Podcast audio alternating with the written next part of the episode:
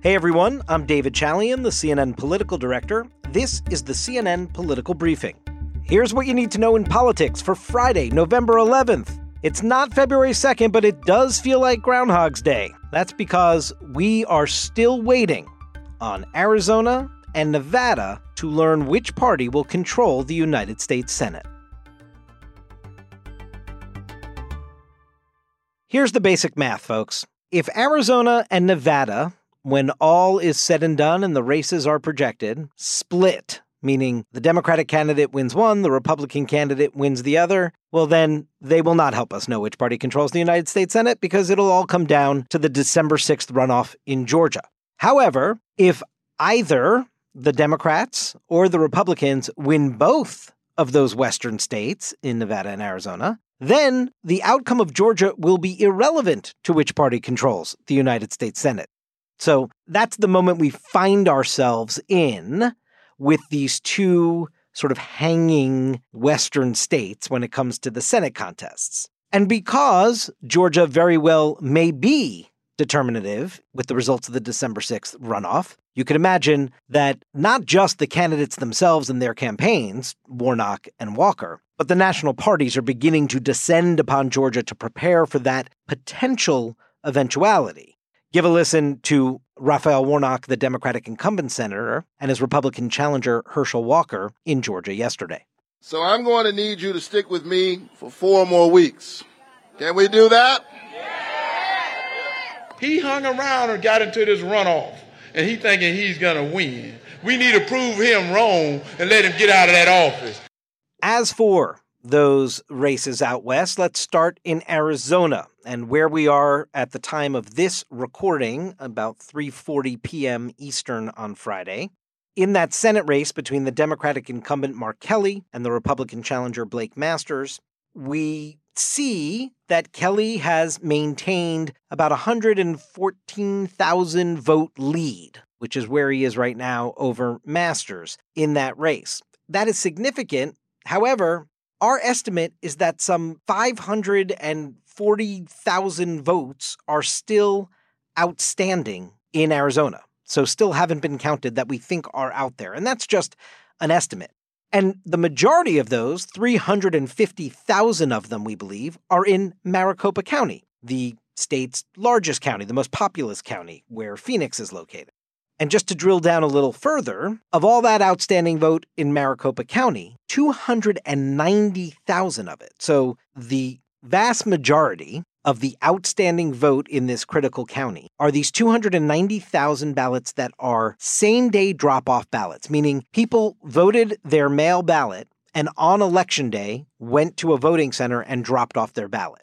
Now, we have not seen the results or any tabulation of that kind of vote yet. So, earlier today on CNN, we heard from the Maricopa County Board of Supervisors, Bill Gates, who explained that in the vote batch we will get tonight from Maricopa, roughly half, just about a majority of it, will be from that bucket of 290,000 same day drop off ballots, which means we're going to get our very first insight and hint about how those ballots are splitting between the candidates and that may, that information may put this race in possible realm of being projected. As for the governor's race in Arizona between Democrat Katie Hobbs and Republican Kari Lake, that is a much closer affair. Hobbs, the Democrat, is in the lead, but does not have as sizable a lead as does Mark Kelly in the Senate race. And Kari Lake, as you know, is a 2020 election denier. And she's now starting to sort of lay the groundwork for calling into question the results in this race, even though there is zero suggestion or zero evidence of any significant or relevant fraud in this race.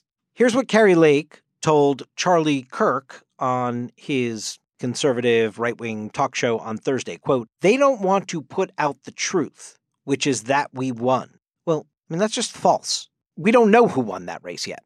And I can assure you that elections officials in Arizona only want to put out the truth, which means they want to finish tabulating the votes and reporting these vote totals accurately. Here's what Kari Lake said on Newsmax on Thursday night. They're dragging their feet and, and they're slow rolling the results and they're trying to delay the inevitable. I, I have very little faith in, in some of the people that are operating that that uh, Maricopa County elections. I think they're incompetent. It takes time to count all these ballots. Just like I was talking about those same day drop off ballots, Maricopa County has seen a 70% increase in that kind of voting, same day drop off from what they had seen before. Chairman of the Maricopa County Board of Supervisors, Bill Gates, on CNN on Thursday, responding to those comments by Kari Lake.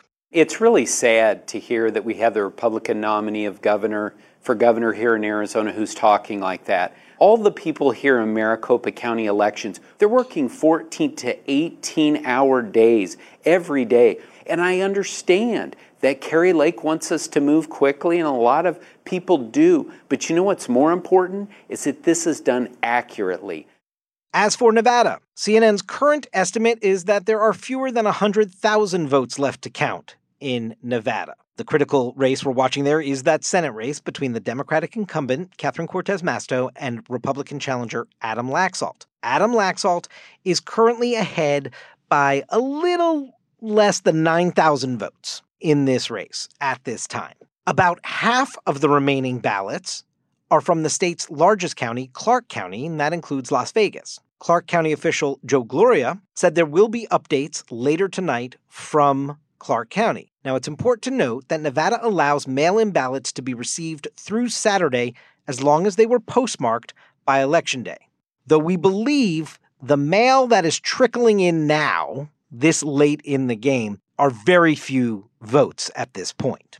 Here's what Clark County official Joe Gloria said at a press conference earlier today. We, are continuously trying to educate voters in that we're not purposely holding this process back. We're doing everything in our power to move ballots forward just as quickly as we can.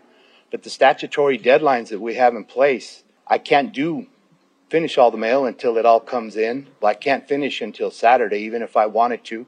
Meanwhile, in the battle for control of the United States House of Representatives, we are inching closer to that 218 mark, and Republicans are in the lead. So, in our called races right now, 211 seats have been called for Republicans, 199 seats have been called for Democrats. So, Republicans are just seven seats away from the majority. There are 25 uncalled House races. And here is the reality, folks. It is far more likely that Republicans are going to be the majority party in the House. They are much closer in the called races. And I think even if you were to look at which party is currently leading in the uncalled races, if the vote were to basically stop now and, and it ended the way it looks right now on the leaderboard in these uncalled races, you would have a Republican majority totaling at about 221 seats if you just looked at which party's leading in those uncalled races right now. So, if that is the outcome, Kevin McCarthy is going to have a very, very narrow majority, which is a twofold problem. Because first, he will need to scramble to secure 218 votes of those 221, if that's what it ends up being, to actually become Speaker. And then the second problem is if he is Speaker, that he's going to have to govern with such a narrow majority. And that means that every individual member of the conference is its own power center. When you're dealing with that narrow of a majority, just a handful of House members from your own party can choose to buck leadership and exact demands. And so that's first going to happen for McCarthy in his battle for the speakership. And then if he gets there, it's going to happen to him as he attempts to govern. Speaking to demands, listen to what Congressman Matt Gaetz, Republican of Florida, said on his Rumble channel on Wednesday night. With such a slim majority, we shouldn't be starting the C team. We need to put our star players in a position to shine brightest so that we can attract more people to our policies and ideas. Here's how McCarthy addressed the topic on Fox News last night. Look, I'm not concerned. Think about this. Since I've been leader for the last four years, we've only gained seats. We want to have a very open input process. We're going to have a smaller majority. So we're going to find that we work together. And here's McCarthy trying to put his best spin on a far less robust victory than he expected. What was our mission? To win the majority, to stop Biden's agenda, and fire Nancy Pelosi. All of that is accomplished. They don't give gavels out by small, medium, and large. They just give you the gavel. and mm-hmm. we're going to be able to govern. That's it for today's political briefing. Thanks so much for listening. You can count on CNN to bring you the absolute latest on where these key races stand. Go to CNN.com or listen to the Five Things podcast for updates. We will bring you the very latest vote totals and the overall balance of power as we count the votes. CNN Political Briefing is a product of CNN Audio. Abby Swanson is our executive producer. Greg Peppers is our supervising producer. Faiz Jamil is our senior producer. Our episodes are produced by Krista Bow and Taylor Galgano. We'll be back Monday.